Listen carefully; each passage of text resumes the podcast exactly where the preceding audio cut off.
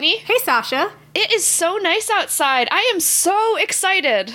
How excited are you? I'm so excited. I wet my plants.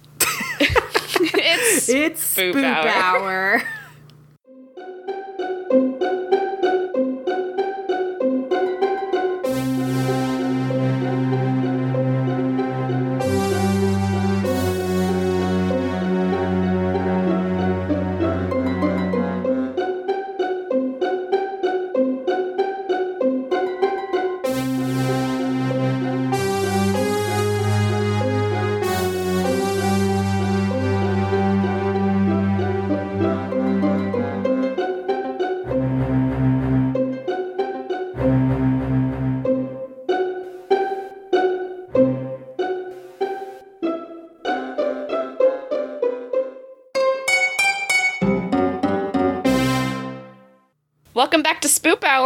paranormal comedy podcast hosted by two Halloweenies. This is Sasha.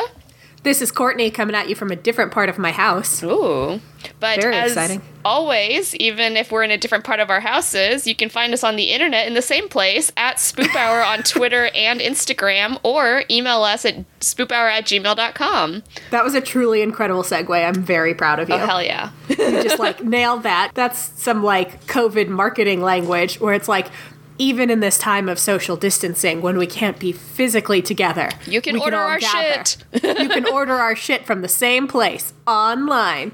I'm coming at you from a different part of my house. I will provide context. I should be able to edit out any noises should they happen. I apologize if my audio quality is a little weird. I'm in a bigger room. And basically, I'm the only one in the house. And Benedict, our himbo intern, who is a big dummy, just ate his dinner. And whenever he eats his dinner, he gets really fired up and wants to play. But he likes to play by roughhousing. And when he tries to roughhouse with Zelda, she's like, oh my god, he's gonna kill me. So he's being particularly naughty right now. So I need to be within spritzing distance of both cats. Yeah, I just watched Just the, a case. cat stalk Yeah, that was- stairs. That was Zelda. Mm. Benedict is still down here. That's what's going on in my house right now. Cats, you know. Did anything spooky happen to you this week? Speaking of things that happen in places. You know, I'm not sure. I I feel like it's been in well, okay, it's been like intensely unspooky, but something out of character happened to me this week wherein I got, got mad at the cicadas that don't exist no, I weirdly got so productive that I have no more to plan for for the rest of the school year. Wow. I got ahead of everything, so all I need to do is grade. That's I remarkable. you son of a Son bitch. of a bitch, yeah, I watched him go up. Yeah, Benedict just left this. yeah, I someone pointed out to me like when the senior exams were and like when the underclass finals were and then I like counted how many days that was and then how many like lessons I need to write and then I was like, you know, what if I just got all this done now so that way I can like bask in my doneness for the rest of the year Yeah, and just like use that to motivate me into the next six or seven weeks that we have left. And so That's I'm just really like, good. all right, You crushed it. I'm just going to do this and like rip open my sh- you know like shirt and out on your just to-do Hulk out on my to do list. And it's so ah. funny because like everyone on my teams were like. Sasha, why did you make so much stuff? And I was like, I made materials for all of us. And they're like, when and how? And I was like, I don't know. I just did just it. did. And they were like, like a boss. oh my God, Sasha, please don't do anything the rest of the year. And I was like, I can't now because I've done it all. I've already done everything. Yeah. So there's like a couple of things like left that I was like, oh well, I'd like to do this as an extension thing, or I'd like to do this as a you know additional thing. And my teammates were like, nope, we're doing it. Like don't don't do anything. So I also lucked into getting everyone else to do my work for me. That's fantastic. because I did all of the work. I realized that if you aren't on this video call with us, I said I called you a son of a bitch in response to your news because you did. If you're not on the video call with us, you did not see Benedict run upstairs after Zelda. it's okay. You're gonna hear me crunching on fruit in this audio when you're like editing, and you'll be like, ah, Yep. Sasha, you son And- of a bitch. You son of a bitch! It's that's why I called you a son of a bitch. Mm-hmm. I'm so excited for you. You did it, you old son of a bitch. But how about you? I know you said that you had something spooky happen with regards to gardening. Yes, so I have two spooky things that happen. One that is on theme for the theme of this week's episode, and one that is not on theme. In fact, is probably Oh, wait. as close as you can get to being the opposite. What's up? I saw you yesterday. That was spooky. Oh, yes, you Yeah. Mm-hmm. did. You did spook me. That's a third thing that spooked me. so, Sasha is amazing. And since I don't have an in person job right now, uh, because I, I work from home, I don't have access to my printer, which is my work's printer, because I don't need a printer. I very rarely need to print stuff, but I currently need to. Sasha is my printer, so as always, you printed something for me, and I was out and about doing errands yesterday, so I was like, I can swing by and get it. And you texted, and you were like, Oh, we've got we've got plans, so if we're not here when you arrive, I'll stick it to the door so you can just grab it. I'm like, Great. So when I pulled up, I saw that it was stuck to the door, so I'm mm-hmm. like, Oh, Sasha is at home. I must have just missed her. I'll just grab it off of the door and text thank you. And as I was moving the magnet off your door, I was struck because like. I wasn't even thinking like, oh, maybe Sasha preemptively put it on here. I was mostly just thinking about how like, wow, Sasha's door is magnetic because she was able to stick this magnet to Yeah. it. That's amazing. I wonder if my door's magnetic. So I'm just thinking about like magnets and doors, and I like pull the paper off, and then I hear like a scrabbling noise on the inside, and I'm like, what's what's happening? I don't. And I took a step back, and that was when you popped up, and I was Yeah. like, "Oh," because it It's turned out me. Sasha was home. It's Yeah, I was like- Sasha. We were just putting the dog in her little kitchen corner. Mm-hmm. And like i had my shoes on and was like about to leave. But yeah i was very happy to see you. But tell me about the other two spooky things. Yes, so one is spooky, we live in the future. I love it and I'm very excited. I used some of my hashtag stimmy to buy a Roomba. hell yeah roomba. I mean i don't have one but that's awesome As, as an individual, like, I have genuinely wanted a Roomba probably since around the time they were announced. I was like, that seems amazing. It just fucking vacuums for you and you don't have to do shit. That's, that's amazing. And living with two cats, like, the amount of fluff they both give off, it is shocking that they aren't both bald. Right. Like, and so, like, even with near constant sweeping, like, we sweep once a week and then I do a big, like, Swiffer dry cloth, sweep, mm-hmm. Swiffer wet jet combo, like Yeah. every other week. And even still, I was like barely keeping on top of it. And so I was like, I've had enough of this. I'm sick of us fucking sweeping the house. So I just, I splurged and bought, you know, a Roomba. So now a robot lives in my house. yay And her official name in my phone, you're like, Courtney, why are you gendering the robot? I'll get into it. So her official name in my phone is Imposter because sometimes there's an app that you link to because you can like start it vacuuming when Right, you're not home or whatever. But if it runs into an issue, like it, it gets stuck somewhere or like something gets caught in the wheel or something, it'll send you a little notification. So sometimes I get a notification on my phone that's like, Imposter needs attention, which is fun. But unofficially, we call her Rebecca the Roomba because it speaks with a lady's voice and it plays like a little cheery chime. So her name's Rebecca the Roomba. Aw.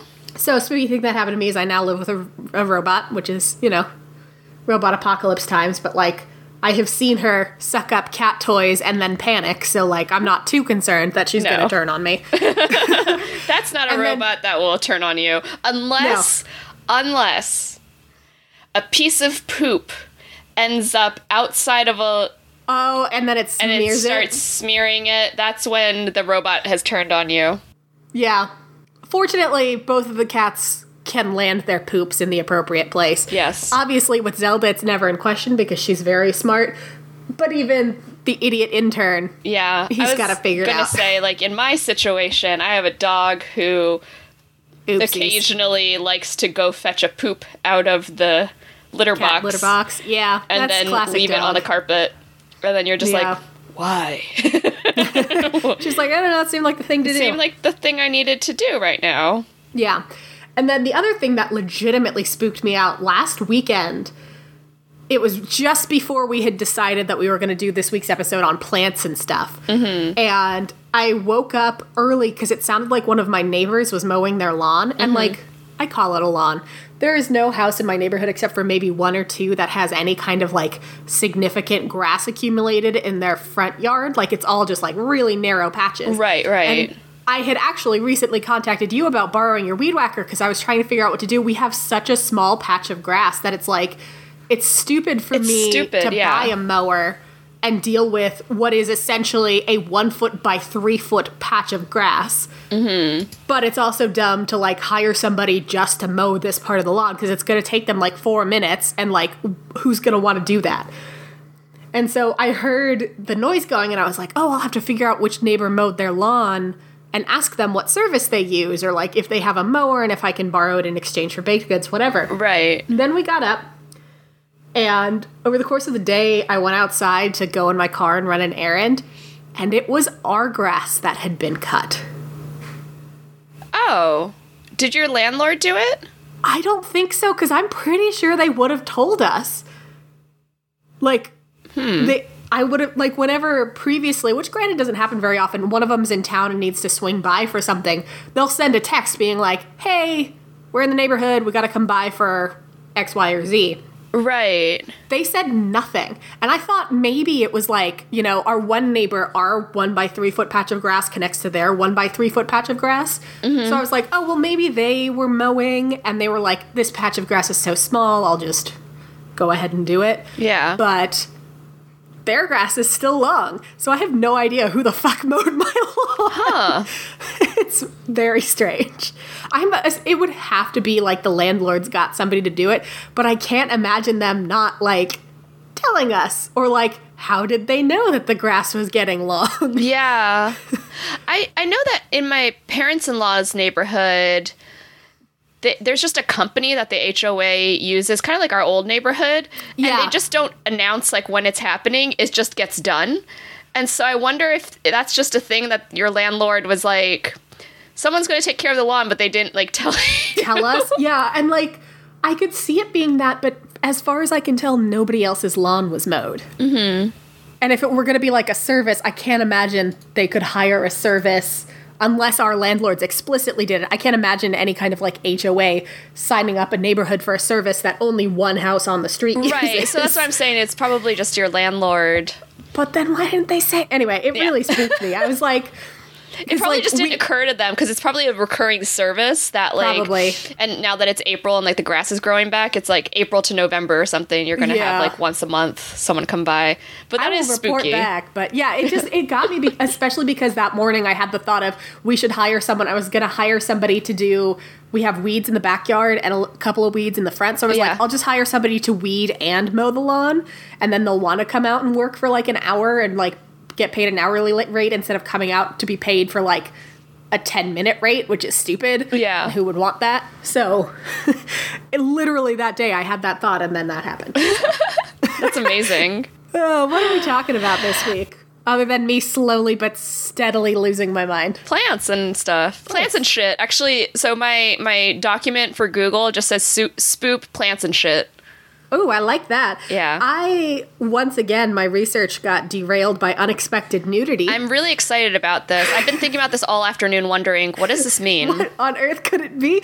Yeah. I was like, what am I? Like, because I found a listicle of like plants that fit the description of plants I was looking for. And this was like the fourth item down. And I was like, I'm going to need to know more right this second. Yeah. And just, And so today, and basically, like doing our research for this topic today, we're looking kind of at like this central thesis of like how are plants used either spiritually or magically. And mm-hmm. like, obviously, humans depend on plants for like a wide range of needs, like food Living. and medicine, fiber, you know, art, Air. housing, ritual. Like you build your house out of trees and you eat food that you grew and, you know, medicine out of like medicinal plants and that kind of thing. So yeah, like we all watched Captain Planet. We know why we need plants. Right. And so it's just really interesting because like we're now uh, trying to get into like okay how have we used these plants like in magical ways or like medicinally and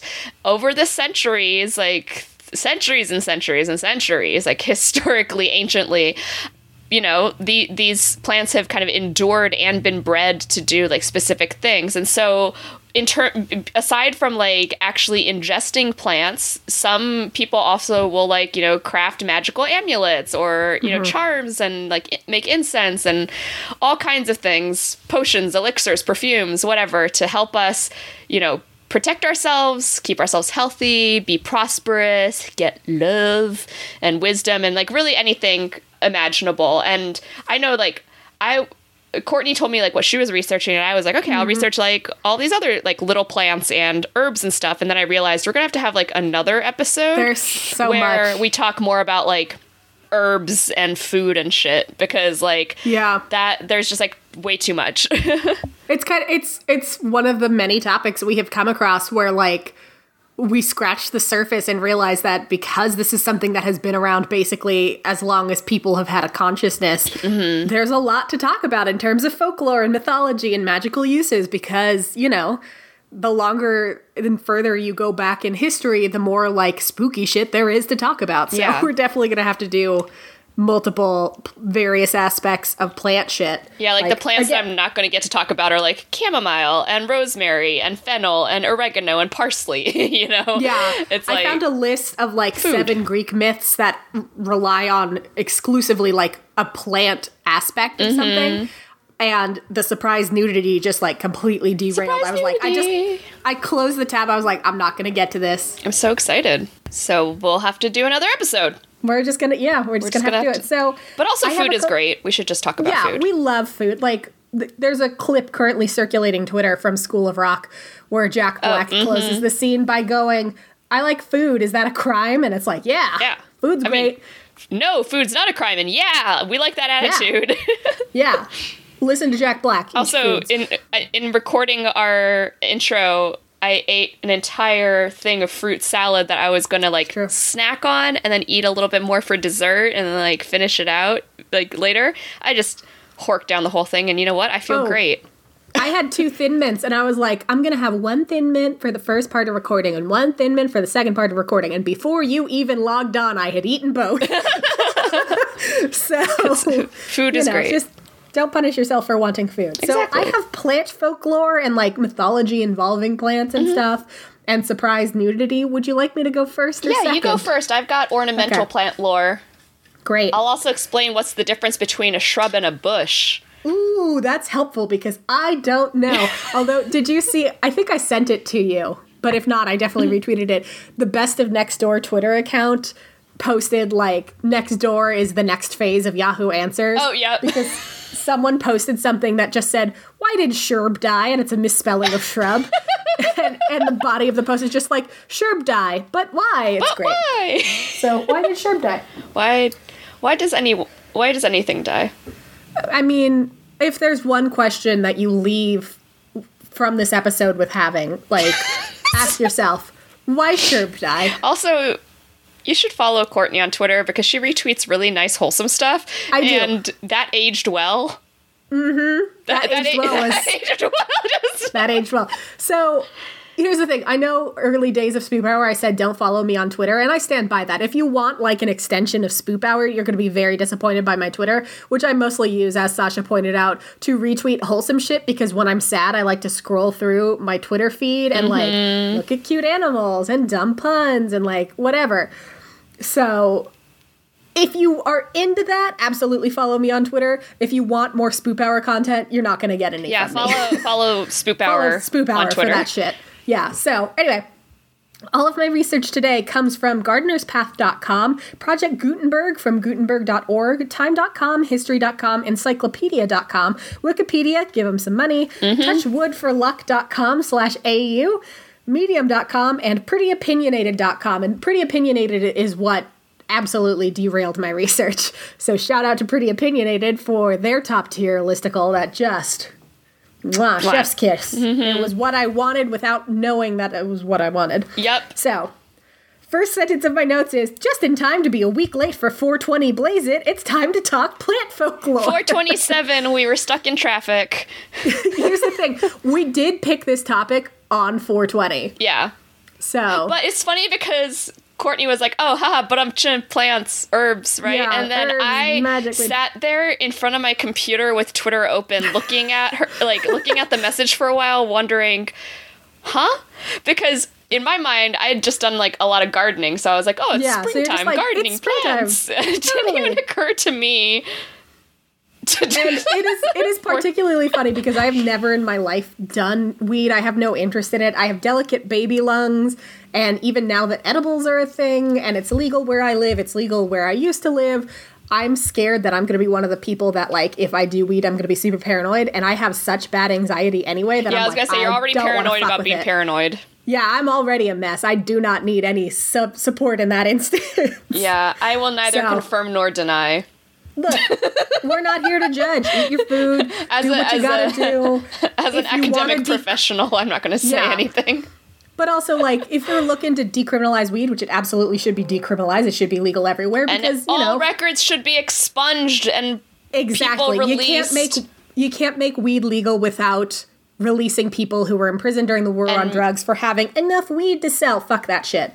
Like. If your making weed legal plan does not involve releasing people from prisons, then your making weed legal plan is stupid, and I want to make it illegal just for you. and yeah, So- it's basically you're only trying to make it legal for white people.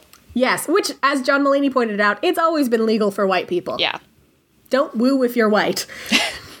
so, obviously, like we talked about, plants have been around forever, so it's only natural that they find their way into mythology around the world. Yeah, that's the kind of shit you can expect from my Twitter. Nothing else. Don't don't get excited. so let's get into plant-based mythology. In my notes, because I was feeling spicy, I put it's like the beyond meat of the mythology world it's plant based myths. So, knocking on wood. As a medium stitious person, I will still genuinely knock on wood depending on what I am saying and how scared I am of jinxing it. Like, Me too. Particularly lately when talking about, like, oh, when it's safer to do stuff, I'm like, knock on wood, knock on wood, knock, on, wood, knock on wood. Like, mm-hmm. please, for the love of God, let this end someday. But why do we knock on wood? Why do we say it? Where did it come from? we just don't know like truly. So it's one of those things that like has been around as a phrase so long that nobody is kind of sure where or how it started because it predates like written down mythology. Mm-hmm. So the strongest theory that most historians and folklorists are going to point to is that ancient pagans in Germanic cultures believed that protective spirits, including fairies and dryads, lived inside of trees. So, by knocking on or gently touching wood, you would wake up said spirits and request good luck, or distract the evil spirits lurking around you because they'd be like, oh shit, there's about to be some good spirits now. I gotta mm-hmm. clear out. Oh shit. if you wanted good luck for a specific task or favor so like let's say you know i i have a test to mm-hmm. take right and i want it for a favor. So what you could do is go up to a tree politely mention your request. So in my fictional instance i'm going to go i'm taking a test. If i could get a b or higher i would really appreciate it. So you ask nicely then you touch the bark to represent the first knock. Mm-hmm. Then wait a moment for the luck or favor to get going. Then touch the tree again to thank the spirit for helping you out. Oh. Alternatively, by knocking on wood, you cover up what you're saying so evil spirits can't mess with your plans. I put in my notes, my mom always said it was because the evil spirits lived in the wood, so by knocking on it, you scared them away and they couldn't mess with you. But apparently, that was just a my mom thing. I did not Oh. find a record of anybody else believing that. Oh, interesting. Your mom just got it kind of swapped. Yeah. Yeah. And I don't know if I, mom, I know you're listening. If Yeah. you could tell me Hi, who's told you that. Hi, mom. Um, email spoophour at gmail.com or message us on Patreon. Uh, Speaking Anyway. of emailing us, I did ask one of my coworkers to email us because I, I, I try not to share my podcast with too many people I work with, although Same. I know that Julia, hi, you work with, you listen to this, but she's also my best friend. yeah, Um, it's different. yeah, but my team teacher is going on a ghost tour in somewhere down south. I was like, if you learn anything good, please, em I'll give you the email to my podcast. Please email us. yeah. Oh, I will say thank you to those of you who emailed us about cicadas, especially the person who genuinely made me laugh out loud, who was like, What the fuck is the deal with cicadas? I have no idea what you're talking about, and I can't find any record of what happened in 2004. That made me laugh out loud. like, no joke. I LO, I just guffawed. it's like we just had then, like this like collective like fever dream of like dream of cicadas. 2004. yeah, they're coming. It's gonna be great. So gonna say all my yard is just like covered in cicada holes right now. They're ready to come out. It just got Mm-hmm. Yeah. a little cold this week, but yeah, it's coming. So A storm's a coming. A Storms are coming. I'm gonna say three weeks from now. It's gonna be Cicada Central. Okay. That's what I'm guessing. Cool. I don't know anything about anything, but It's just my- like trying to bet on the snack it. You can't. Exactly. You can't. You don't know the garbage people who are voting that week, so they'll come when they come. Anyway, back to knocking on wood. Knock on wood. Knock- We'll stay on topic. As with a lot of pagan traditions, guess what? It got folded into Christianity. Oh. So, specifically, the wood was thought to represent the wood of the cross, and thus, by touching it, you are requesting God's protection. Mm-hmm. This was also extended to carrying a bit of wood in your pocket, as it could work the same way as carrying a small cross would, and thus would bring you luck. Oh. But knocking on wood is a tradition found worldwide, often crossing geographical and ideological boundaries. This is why it is so hard to get to the bottom of where it came from because it Gotcha. is it's everywhere. You can't just pinpoint it to like one specific region oh. that told everybody else about it. Wow. So, various knock on wood phrases appear in Arabic speaking countries, Brazil, the Czech Republic, Finland, India, and Greece, to name a few. Sweden and Trinidad and Tobago put a bit of a spin on it. For mm-hmm. the former, the phrase is pepar pepar tai tra, mm-hmm. which, or sorry, I think it's tai tre, which means pepper pepper touch wood, where the double pepper is being used to ward off tempting fate. It didn't get into why that was the case, but you say pepper twice, and that means you're not going to tempt fate, and then touch wood. In Trinidad and Tobago, they have shortened it to just be pepper pepper, still said while touching wood. So they use it to mean knock on wood, but it's specifically the pepper pepper part of it, Okay. which I thought was interesting. Huh. So that's that's the deal with knock on wood. So let's stick with wood for the time being and talk about the elder tree. Yes. Genus Sambucus, the elder, was always associated with bad luck because it was believed that all elder trees had a witch living inside of them, which I don't know shit about plants, but I feel like that's a lot of witches to live That's inside trees. That's a lot trees. of witches, but also that makes sense why wands in the uh, Harry Potter series are often made out of elder. oh, Yeah. yeah, because there are witches inside. There are specifically bad witches in like folklore folklore. I'm so, so con- like now I'm just like, oh, let me think about the wood that's used in the wands. Yeah. Hmm. So basically, because they were thought to have evil witches inside of them, there were certain things you were not supposed to do with elder wood. Specifically, don't use it to make a baby cradle because if you do, the witch gets access to the baby and can cause them harm. So it's kind of like a vessel for the witch to fuck with your oh, kid. Oh yeah, the elder wand is literally one of those Deathly Hallows objects. Oh. Well, And- there you go. That's that's where that came from. Voldemort tries to use it, and that's why it's bad. Yeah. You're also not supposed to light a fire using Elder, so if you get a hold of that wand and you want to set it on fire, don't, because the resident witch will get really mad about it and will likely curse you or inconvenience you in some way. If you plant an elder tree by your door, anytime you open said door, the witch inside the tree can jump out and get into your house, which obviously you don't want. Right. And Elder's bad vibes are particularly rough because elder trees kind of look like rowan trees, and rowan trees are incredibly good luck and can ward off ill will and black magic. So be ah. very careful when choosing your tree. Because if you get an elder tree, you're fucked. If you get a rowan tree, you're good. So. Moving away from trees, let's get into some specific holiday mythology. So, in Norse mythology, mistletoe plays a crucial element in one specific tale. Balder's mother, Frigg, or Freya, depending on the version of her name you see, mm-hmm. goddess of love, used powerful magic to make everything grown on earth swear it would not harm her son. So she went around to all the animals and all the plants that are on earth to be like, bro, don't fucking hurt him. We cool? And they were like, yeah, we cool. But Loki, trickster that he is, finds the one exception. Frigg specified plants that grow on Earth. Unfortunately for the god Balder, mistletoe grows on tree branches, not out of the earth. So it's kind of like the Macbeth not born of a woman baby, where it's like a very Ah, Or I it's am a no technicality. man.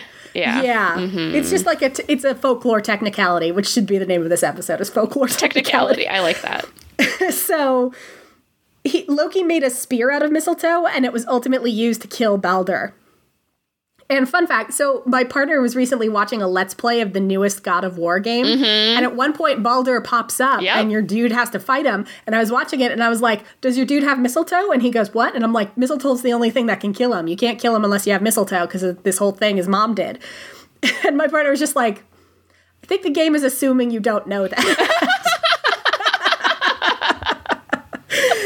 Uh, anyway, so how did we arrive at kissing under mistletoe? Yeah, how? Well, much like how we arrived at knocking on wood, the answer is we don't fucking know. Damn it. There's actually a variation of the Baldur myth where after he dies, the gods rally together to bring him back from the dead, and Frigg, in gratitude, declares mistletoe to be a symbol of love and promises a kiss to anyone who passes beneath it because she's so grateful that her son is still alive. wow. This is not a universally accepted telling, though. Some No, damn. insist that the myth ends with Baldur's death. Like there, there's multiple versions where he just dies and that's the end of it. And we learn a lesson about like being very technical in our designation of things grown on Earth. Yeah, seriously. In those cases, the kissing under mistletoe practice would most likely have originated sometime between 1720 and 1784 in England, Uh-huh. possibly due to a poem that reads as follows. What all the men, Jem, John, and Joe, cry, What good luck has sent ye? And kiss beneath the mistletoe the girl not turned of twenty. And I put in my notes, Who allowed men? How dare they? First of all, she's not yet 20. You stay the fuck away from her if First of all, man. you stay First the of all. fuck away. One historian, Mark Forsyth, posits that the tradition originated with a, quote, particularly lusty and inventive boy and a particularly gullible girl. And again, I put in my notes, what, so girls can't want smooches? It could have been an enterprising girl who knew that, like, the shackles of 18th century society wouldn't allow her to kiss a boy. So she had to mm-hmm. make up a folklore reason to be like, hey, you know, it's really bad luck if you don't kiss me under this mistletoe. Mm. For the most part, the practice is believed to have originated among the servant class in England before jumping to the middle classes and beyond. One variation of the practice says that you should pluck a berry for each kiss you get under the middle mistletoe, and that you only stop smooching when you run out of berries. And if you think about mistletoe, there's a good clump of berries in Yeah. So you could really do some smooching damage. So, you know, it's again, it's probably just like teenagers trying to throw off the restrictions of their parents to be like, what if we smooch? Oh, I gotta smooch it once for each of these mistletoe berries. what if we smooched? So, in the US, Washington Irving brought the practice over in his 1820 work, The Sketchbook, where he wrote of the mistletoe tradition he had seen during his time in England, and that we can trace it specifically in the US. It was that. That was where we got it from. Mm.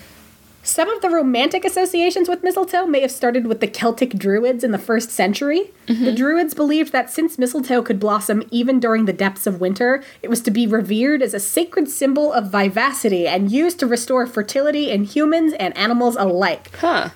Which is surprising because mistletoe is, you know, toxic. Yeah. Also surprising, mistletoe was a pretty big deal in Greece where they used it as a cure for everything, including epilepsy, ulcers, menstrual cramps, and spleen disorders. But it's Which toxic. again, it is toxic, so I am hoping they were not ingesting it. But if it did, Maybe it would cure top- those issues because you would be dead. And Yeah. so, like, you don't have menstrual cramps if you're dead. Yeah. So Maybe it was a topical ointment. Maybe. Oh, god. They just rubbed it on the. I don't know. I'm not from ancient Greece. Now, let's get into the spooky and weird side of myths involving plants. Yeah, yeah. As always, our favorite Irish mythology brings us the hungry grass, which is a patch of grass that curses you with an incurable case of the munchies for the rest of your life. I love Oh, this because when I first read it, I assumed the grass was hungry and was gonna like eat you if you like laid down and took a nap in it. But it's the other way around. If you cross this grass, you're just gonna be insatiably hungry Oh, until the day you die. That's gonna be so annoying. Yeah, depending on which version of the myth you hear, the hungry grass got to be that way either due to a curse laid on it by the presence of a corpse that was not administered last rites, Ah. or because it was planted by malicious fairies who just wanted to fuck with people. Those malicious fairies, man. Classic fairy behavior. Classic malicious fairies. Slavic mythology brings us the Chervona ruta, or fern flower. Mm-hmm. The fern flower blooms only on the evening of the summer solstice, and if you find it and pick it on that night, you will be granted extraordinary good luck that brings you wealth, fame, and the ability to talk to animals. But If you want to seek out the fern flower, you must be very careful because it is guarded by evil spirits who do not want you to get it. And if you pick the flower and acquire riches, you will pay a terrible price to the evil spirits. Oh, jeez. So be hmm. aware. In medieval Arabic folklore, you have Al Wakwak or the Wakwak tree, a spooky plant named for the mythical place it was found. Wakwak as a nation was women only, with a queen and handmaidens ruling, with no men to be found. So, how did they continue their genetic line? Like, where did all the future ladies Yeah. come from? That would be the Wakwak tree. Little children grow from the tree, and when they are ready to be born, drop to the ground and emit a cry that sounds like wak wak, giving it its name. There's also an Andalusi version of this myth that states that humans stay in the tree until they are fully grown, beautiful women, and that's where beautiful ladies come from. Oh. They literally grow on trees. Amazing. I wish I grew on the beautiful lady tree. Don't we all? But we are beautiful. We grew on the cool, funny, smart, and also gorgeous lady tree. That's true. So, like, That's where we came from. That is where we came from. You heard it here first, folks. You're all from that tree too. It's great. Yeah. So, you know how we did two episodes on vampires because there was so much vampire folklore, and we're like, surely we've gotten most of it. Yeah. No. We did not get most of it because there is the vampire pumpkin coming from the Balkan region. Oh my god. It's too spooky. It's Yeah, a hold pumpkin on. and a vampire. Hold on to your britches. It is too spooky for Halloween. To create a vampire pumpkin, you leave a pumpkin or a melon on the vine overnight during a full moon. It would then transform into a vampire, which you could spot by a telltale spot of blood on its outer shell. What the fuck? Once the transformation is complete, all the vampire pumpkins on the vine will roll together to form a huge mass and shake. And the sound is described as brrrr, brrrr, brrrr. So if you hear that on a farm, it's the mega vampire pumpkin mask coming for you. It's the great pumpkin Charlie Brown. So the great vampire pumpkin mask will then move as a pack around the farm and cause mischief. Unlike regular vampires, though, they aren't super dangerous. Like I couldn't, I don't think they drink human blood. I think they just like mess with stuff. And But where did the blood come from, Courtney? The spot of blood. Question. Where did the spot of blood come from? Maybe the thing I read was written by a vampire pumpkin who wants us all to like lower our guard and be like, vampire pumpkins aren't dangerous. It's They're not going to hurt you. Show us your neck. It'll make for a funny picture that you can post on Instagram. And you can, if you are confronted with a vampire pumpkin, they're pretty easily dispatched, provided you have access to this already. You just drop them in a pot of boiling water, which seems like a very easy way to be killed. But now that I'm thinking a vampire pumpkin wrote this, like, if I encounter them when I'm on a farm, what am I going to do? Be like, hold on. I need to build a campfire, get a pot. a, a pot up with water, stick it on my campfire, wait the hour for it to start boiling, and then be like, all right, now you can go. Splash. Come on. Mm, All right. A German explorer named Karl Liebsche create I think that's how you say it, I don't know. Created an infamous hoax in the late 19th century about the Madagascar tree. Karl Liebsche kind of sucks, so I don't care if I get his name right. He claimed that during his travels in Africa, he had witnessed a tribe perform a religious ceremony by feeding a human sacrifice to the tree. The tree, which was like a cross between a Venus flytrap and a squid monster, because it's instead of branches, it had tentacles. Uh-huh. It tore the man to pieces before consuming the bits. In reality, this was probably just to otherize Africa as like a wild and godless place that absolutely needs white people to colonize. Oh, but it really took off among the sci-fi writers at the time, and man-eating trees became a trend. Like if you've ever read a book from like early 1900s that Mm-hmm. is about man-eating trees, this is where that came from.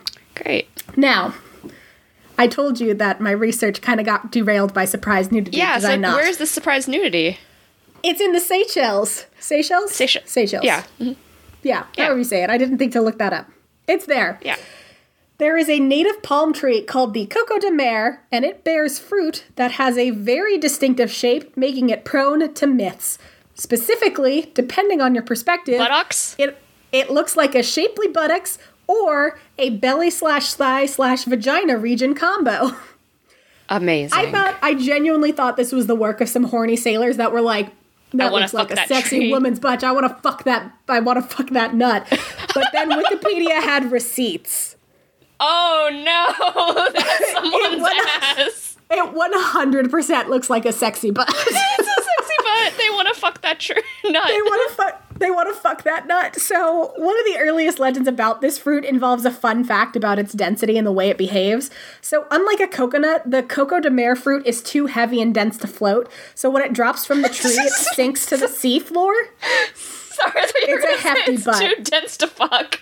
It's just Not it's too thick. It's too thick for the ocean, so it just drops to the, Oh the my seafloor. god.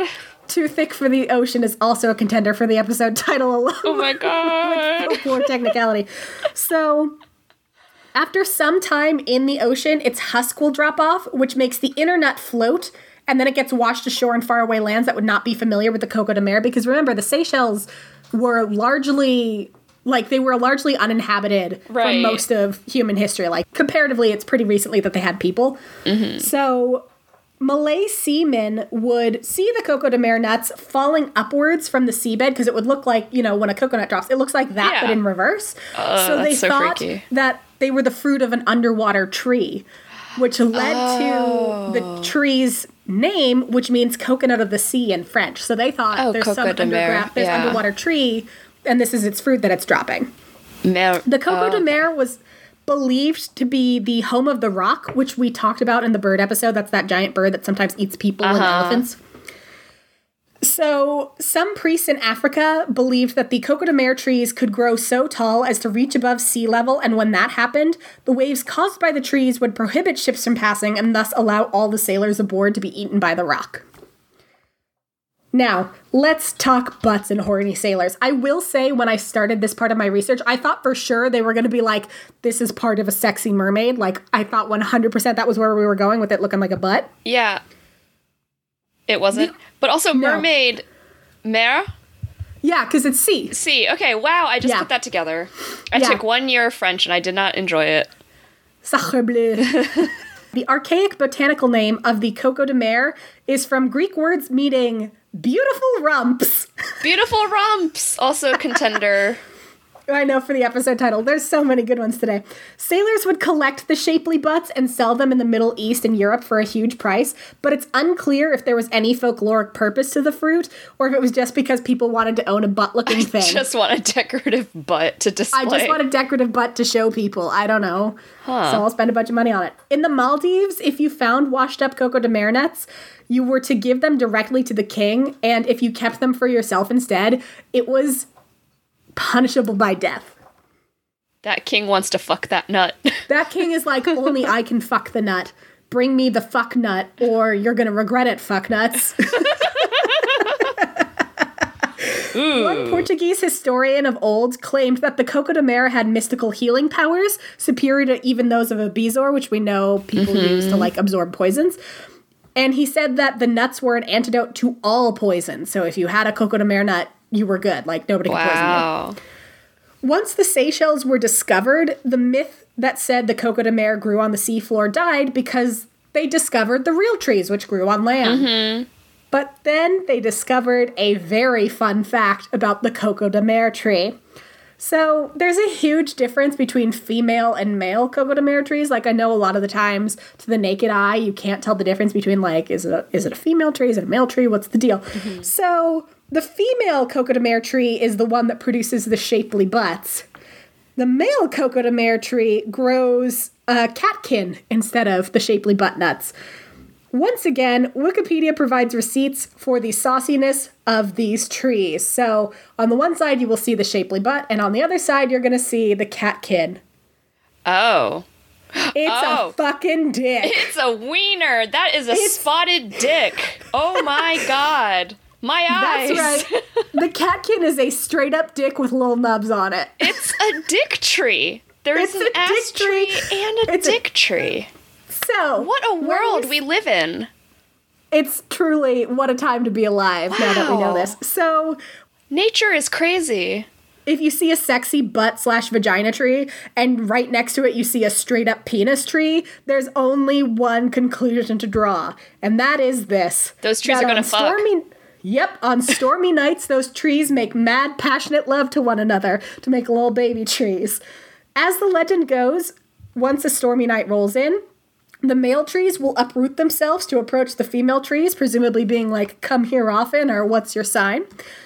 And then, if you try to stay out during the storm to spot the sexy tree show, you run the risk of either going blind, which is the best case scenario, or dropping dead Yeah, because was it is too be- much for human eyeballs. That that's not suitable for human consumption. no, No, they're like you must be like- at least six hundred years old to see this show. Oh my god. Okay, Jack just Are you- texted me because I think he heard me yell, "That is a that's a wiener. That wiener." is a spotted dick." That's incredible. That like so, you. are you ready oh for the best part? Yes.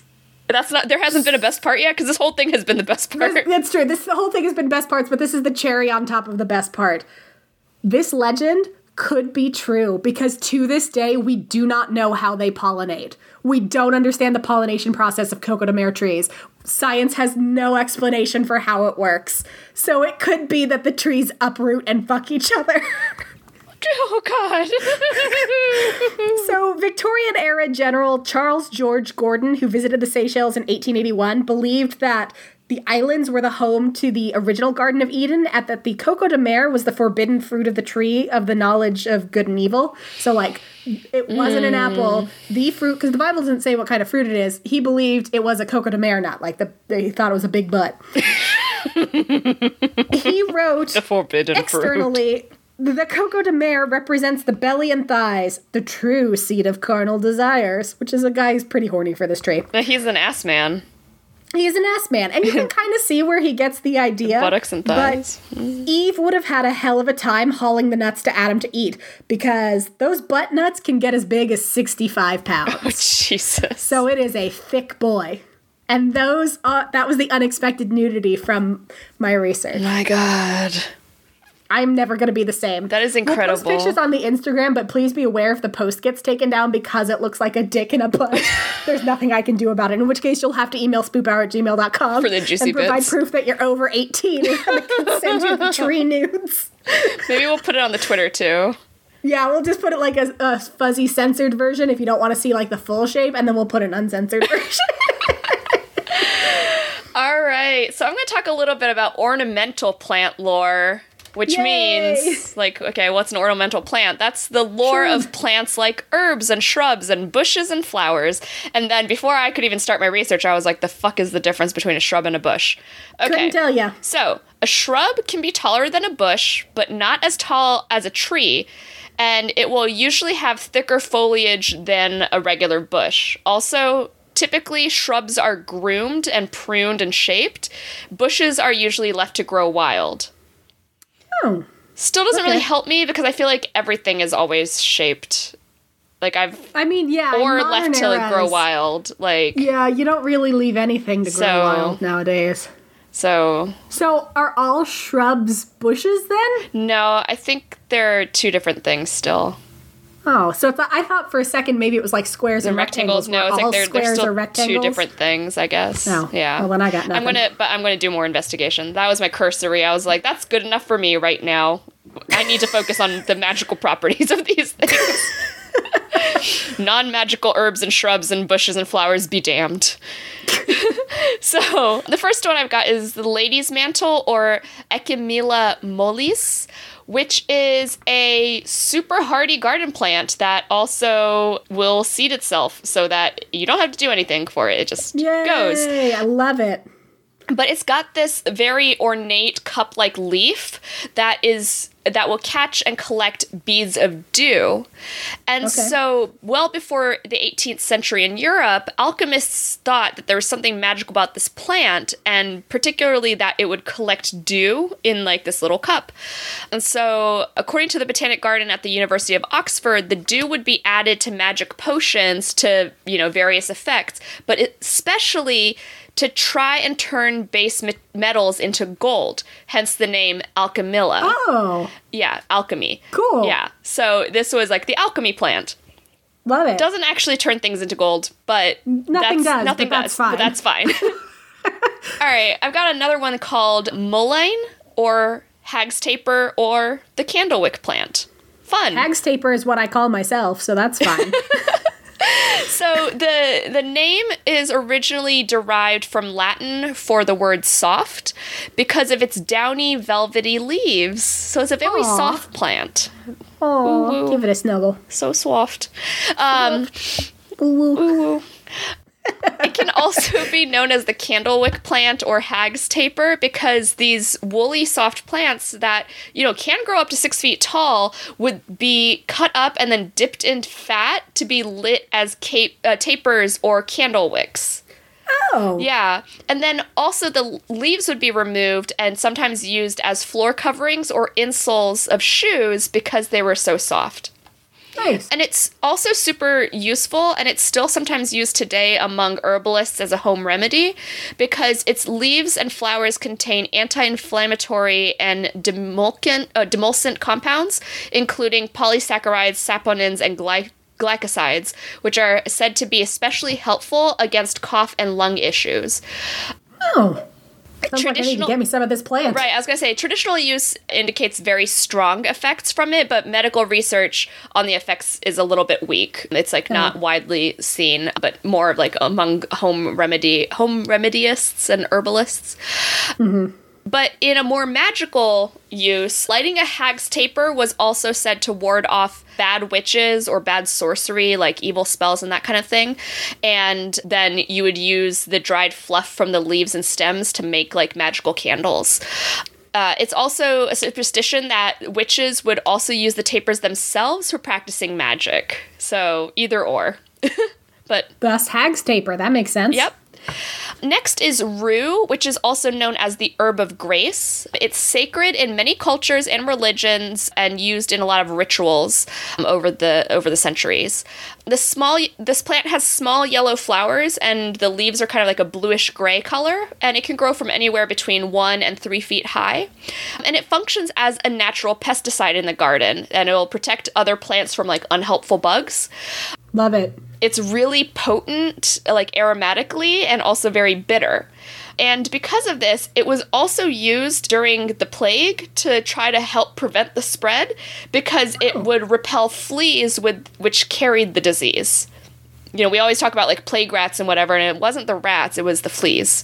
The fleas bit the rats, and yeah, so like this plant was used to try to, To get rid of the get rid of the fleas. Yeah. Okay. Rue is also used as a healing herb, where you would put the leaves of the plant directly on the area of illness. So if you have a headache, you put it on your head.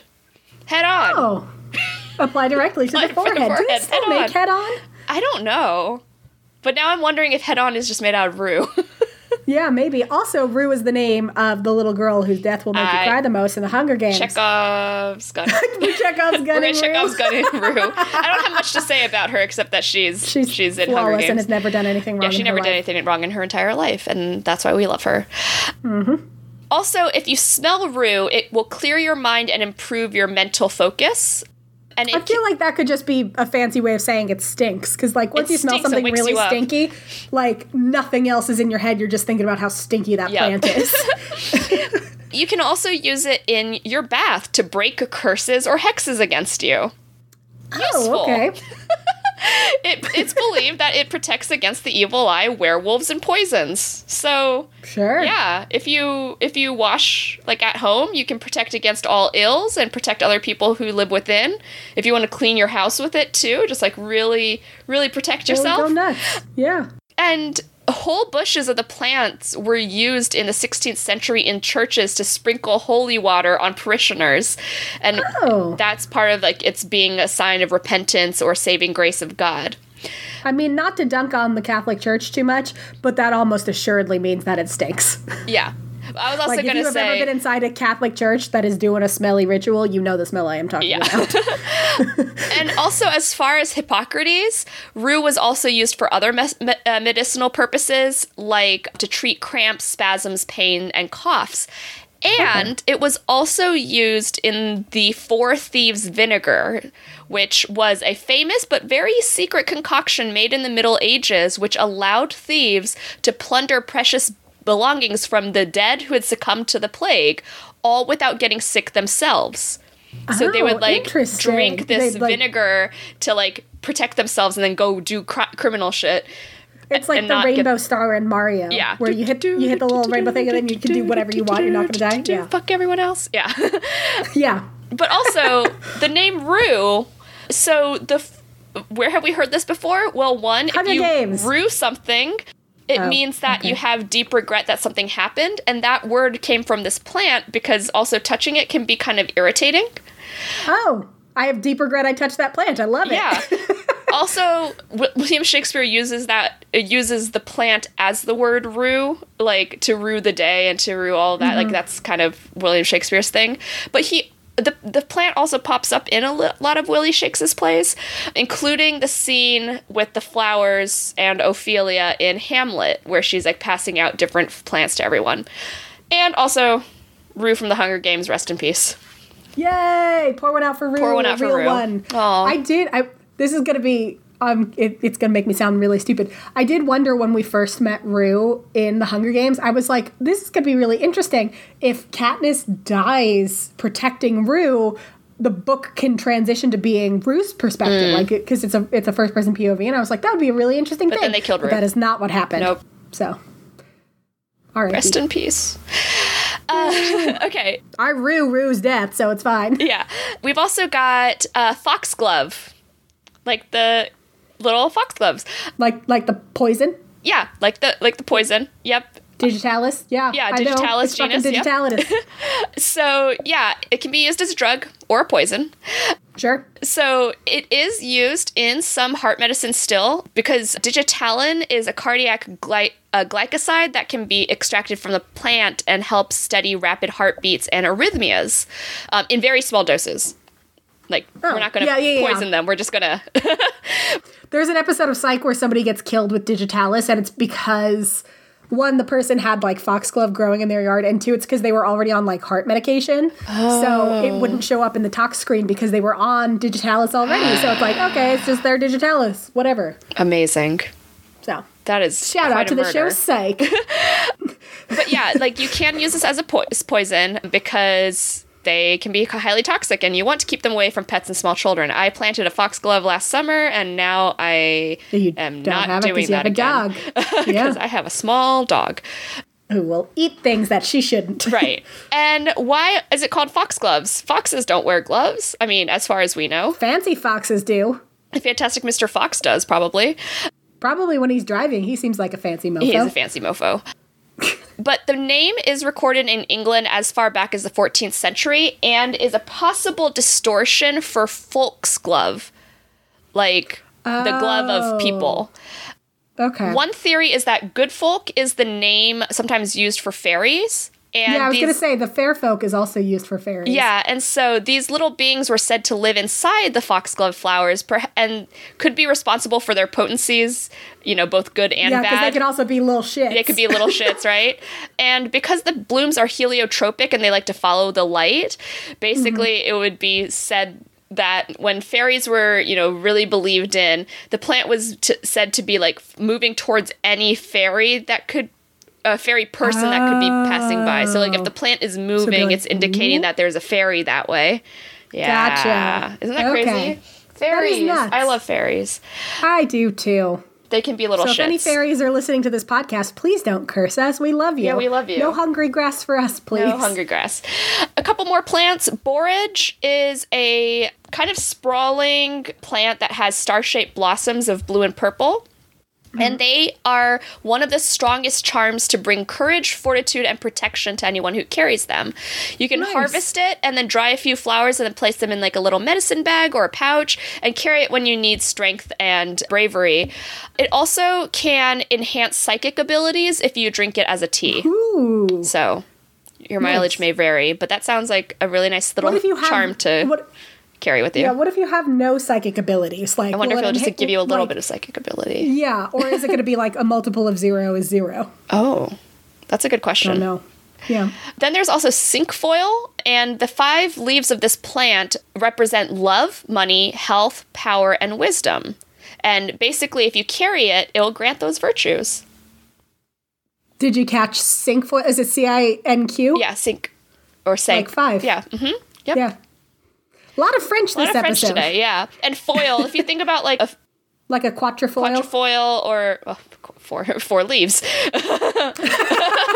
Suck my dick. I'm a queen of French. French. I'm so sorry to our listeners who actually speak, French. French. and know that is not true. yeah, sink, sank, sank foil. Um, Yeah, but yeah, sink, sank, sunk. traditionally this this five leaf potentilla uh, yeah so it represents these five you know great things. And so it's hung on doors for protection or used by the bed to provide restful sleep. And then if you can find a sprig that has seven of these five five leaves things you can mm-hmm. use it as a charm to put under your pillow to encourage dreams of a future lover Oh. Potentilla can also wash away hexes or curses if you use it to bathe your hands and forehead. And when it's carried, it's believed to increase eloquence and enhance the ability to convince people to your point of view, making it a great ally if you go to court or need to convince someone to like give you a raise or do really a anything job or interview, job like- interview. yeah, you Yeah, hold it with that you. in your pocket. yeah. So that's that plant. And then That's a handy plant. that's a handy plant. And it has five, like a hand, like a handy. Ah. Yeah. Ah. Ah. There we go. Not to be confused with the handies that you might give the sexy tree. Oh, Jesus God. then there's mugwort, which we could probably end up talking about again when we talk about food. But this is an herb that's easy to grow and grows in large clumps, and it opens your third eye and our ability to access our deepest intuition. It can also, again, strengthen psychic abilities. Not sure if the multiple of zero is zero or if it Yeah. just adds, it's additive. If you if you get a little bit, Right. yeah. Is it a multiplier or is it an additive? and you can also use it to wash the hands or tools of someone who's performing divination, like before you read the tarot or use a pendulum. A mugwort, uh, mugworts are often used in dream pillows as well to induce lucid dreaming and inspire messages from the universe so that you can like receive knowledge and messages if you sleep with it on your pillow. Vervain is another sacred plant that also has these like kind of bluish purple flowers, um, but they're spikier. And it'll date back to Rome when it used to be used to wash the altars to Jupiter, and crowns of this uh, flower were placed on the heads of druid initiates. Oh. It's been used for centuries in things like love spells and love potions, and was also, you could hang it in your home to protect against storms and lightning. It brings peace to the home if you sprinkle it around the house, and if you put fresh sprigs of it on the dinner table, conversation will remain calm and non confrontational. So you want to keep That's things very- very peaceful. Mm-hmm. I like that. Yeah. Also, I believe I mentioned a while ago I watched The Vampire Diaries. Mm-hmm. That was the trash show that I watched. Mm-hmm. I watched all eight goddamn seasons of that show. And they use vervain as a vampire repellent. So I'm very interested to learn that while vervain is a real plant, it's not used in any capacity to ward off vampires. Yeah, I didn't evildoers. have anything about vampires when I was looking at this plant, but That's but also that doesn't mean that I haven't looked into it for vampire That's usage. true. It could it could be true, but Yeah. like seems sus. Huh. You put can it in the seems sus column. also you can make charms of vervain to attract money, and if you this is how I want to use it. They say if you Right. put it in a dream or if you use it in a dream pillow, it'll give you a dreamless sleep. Oh, please, That's- for the love of God. That's what I want. I am so tired of dreaming. I will take the dreamless sleep. Yeah, please vervain, please. also, if you juice it, it's said to awaken your psychic ability. So maybe we don't have psychic We need to- ability, so we'll drink the vervain. Drink the vervain and then do the psychic multiplier. if you put a sprig in a baby cradle, it will glant- grant the baby a lifetime of wisdom and happiness. Start taking Okay. notes about like things to like we gotta co- start collecting things for a future gonna say, baby. when you have your baby shower, I'm gonna get you the weirdest fucking gift that's just all of the like folklore All the baby shit. folkloric baby shit. You're gonna open it in front of your relatives and they're gonna be like, "What the fuck?" No, all and of- I'm gonna be like, "Happy baby." I was gonna say, do you know my family? We would all, they would all be That's like, true. "Oh my god, that's so cool!" My mom Your sees ghosts. family would, yes, but I don't know about your extended family. I don't know how cool your extended Oh family yeah, I don't is know. about like. I think my extended family might be like, "What is that?" "What the fuck is happening?" my immediate family would be like, bad. Ooh, spooky. Let's see what else. What else? And then also, an old myth relates that vervain can determine if a sick person will live or die if you put the plant against the patient and ask them how they feel. a positive answer will lead to a positive outcome. A negative answer may lead to a poor one. So it's like, how do you feel? Bad. You're gonna die. no, sucks to be you then, bruh. Yarrow is this plant that has like very feather-like leaves and mm-hmm. Has been called referred to as like chipmunk tail by Native Americans. In ancient China, the red dried stalks were used for divination, and then the Druids would use the stem the stems to forecast the weather. So this is like a you know very widely available plant across the world. Um, but these days, yarrow is still believed to enhance clairvoyance and psychic powers if you place it under your pillow, and it will bring you prophetic dreams of your true love. So it helps you open up your divination powers to find your love. Honestly, any of these dreams are a better alternative to the dreams that I I'm currently having- have. Yeah, if you could just give me like, Like- good dreams or no dreams. yeah, like even the ones that are like future lovers, even if it's like blank because I'm in a committed relationship, I don't care. I will fucking take yeah, it, man. or it just shows like an older version of your current partner. Yeah, that's fine. Don't care. Just so long as he's not like, well, we have to move all the furniture out and we're going to miss our flight out of London in 20 minutes and you already missed your earlier flight. And also, the executive director wants to know why you're not working the front desk and you don't have a mask on and we're in a crowd. So, as long as he's not doing that, I'm going to be golden. right? Yarrow can also, again, this is another really positive herb. It can bring you courage and strength and also help protect you against injury during a great battle. Whatever that battle may be. So, and then finally, we got white sage. I'm not going to skip over white sage. Classic. It's generally known for its uses as a smudging herb, right? We think about like burning it and lighting the smoke and mm-hmm. purifying something. So, white We're sage. doing the little wiggle. Yeah, doing the little wiggle with the hand. White sage has been used for hundreds of years by Native Americans and other indigenous people on the North American continent and South America. But this sacred ritual, like the burning of this, will purify the air of both spiritual and physical negativity. Can also help to lift your spirits, reduce stress, alleviate and alleviate anxiety and depression. So, like if you've ever smelled white sage that's been burned, it does. It like actually feels really good, and it's it. I don't I don't know how to explain it, but like it does, like It's a nice calm. smell. It kind of is very calming. Besides sage, other plants are burned like tobacco, sweetgrass, and cedar in all kinds of indigenous practice. And then also you can it's very common to find across the world other cultures that do have the like you know similar smoke cleansing or burning rituals, mm-hmm. but they use maybe different herbs or resins or sacred objects. I'm thinking like even specifically about the practice of burning incense at an altar mm-hmm. in in practice in Japan. Yeah. Yeah, I'm about to go into a a, a, a butt nut I was going to butt nut in. Okay.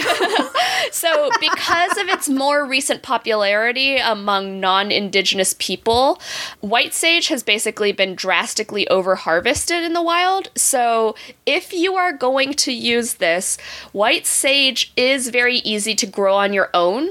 So, grow your own. Com- basically, this commercial harvest of wild white sage populations is a huge concern abo- among many Native American groups, herbalists, and conservationists. Basically, companies and people, especially non indigenous groups that sell white sage, need to know that there's basically a line that's being crossed when mm-hmm. they're choosing to sell sacred items like this. A couple years ago, there was this huge bust of people sneaking onto like a nature preserve that was also on indigenous land and stealing white sage. They stole like 400 pounds of white sage over oh time. Oh my yeah. God. So it was a lot. And so basically, like, like don't do that, right? And No, make sure you know where your white sage is coming from if you are choosing to buy it from someone else instead of like, you know, growing your own. And according to this organizer of an indigenous medicine walk that was in Toronto, Canada, Corey Snache, who is uh, Anishinaabe from Chippewas of Rama Min Minjiknini First Nation. He was interviewed by Huffington Post Canada and pointed out during this interview that people who utilize sage spiritually have a very different concept of what sage is, and that should be respected. It is deep rooted with medicinal and spiritual understandings that are reinforced with teachings passed down through generations. So basically, if you're going to use white sage, know what you're doing, What you're and also why you're doing it. Like basically acknowledge the indigenous people like in your practice, and then make your own. Because actually, drying white sa- like white sage is very, very, very easy to grow. You can just grow on your Mm-hmm. own, and it spreads. So Yeah. just grow your own and Yeah. understand like what you're doing and why you're doing it as well. Like you're not just going woo woo with it and like Yeah, you you want to know like what's the purpose behind it. And so Mm-hmm. so that's it about white sage. So it's not saying that you can't the the interviews I was reading was that you can't it's not that you can't burn it or you can't sell it. It's just like make sure you know what you're doing and why you're doing Mm-hmm. it and you're educating people and also not stealing white sage that is being grown by indigenous people and then selling it don't do that. Yeah, and also like I assume, you know, if it feels like where you're shopping is an Urban Outfitters type store and you Mm-hmm. see some white sage, that's probably not ethically sourced white sage. So maybe don't buy that. So that don't white buy sage. that white sage. That's not the So- white sage that you're looking for. No, you want good vibes white sage. Yeah. So, all right. Okay, so, So that's, that's, it. We've scratched the surface of plant folklore. Plants. Who If knew? We didn't. Yeah, who knew? If we didn't cover your favorite plant folklore story or your favorite Tell magic plant, Point us in Tell us. directions. yeah, we're we're great at reading and responding to stuff. So email spoophour at gmail.com. Contact us on Twitter or Instagram where we're at spoophour. We check our DMs. I think they're open, but if they're not, like I get the little notification if somebody who we don't follow messages us, and I'm pretty good about responding. So Yeah, even the people who want want us to be spokespeople for testicle Trim- waxing, waxing, services testicle, or something. Yeah. testicle hair trimming, and it was like, we'll look at it. What? If what? you're like, will they will they like what I'm about to message them? Ask yourself, am I on the same level as the person who asked them to be spokespeople for the testicle waxing thing? If the answer is no, you're not on that same level, you're good to DM us. so yeah, contact us, tell us your favorite plants, you know, tell us your plant magic stories, your Yee. favorite myth involving plants. a If- weird time that you touched a plant that you probably shouldn't have. Yeah, and if you rude that day. Yeah. One time I went hiking in Northern California on the land that my uncle and his friends own, and I slipped and fell on a high, steep incline and landed in a very pokey, very ouchy, very itchy shrub. Oh, And then I oh, took sure, two? Benadryl and passed out at the campsite. There was one time in college. I was so angry. Thankfully, it wasn't hungry grass, but like my skin is super sensitive, so it's probably Mm-hmm. just that, not something specific. There's one time where we were just like laying out on the quad, like just you know, we Yeah. weren't like sunning ourselves. We weren't out there for ages. We just like sat down on the quad and I just like flopped over. And we were only sitting for like 15 minutes. And by the time I stood up, I had a rash from whatever I sat in on the grass. so, yeah, tell us your fun plant stories. You know, Yeah. if you know why we kiss under mistletoe, if your mom also said that when you knock on wood, you're scaring away the demons out of the wood, email spoophour at gmail.com. Talk to us. Tell us your plant stuff. Tell us your regular stuff. Just tell us stuff. Tell us everything. Yeah, and burn sage responsibly.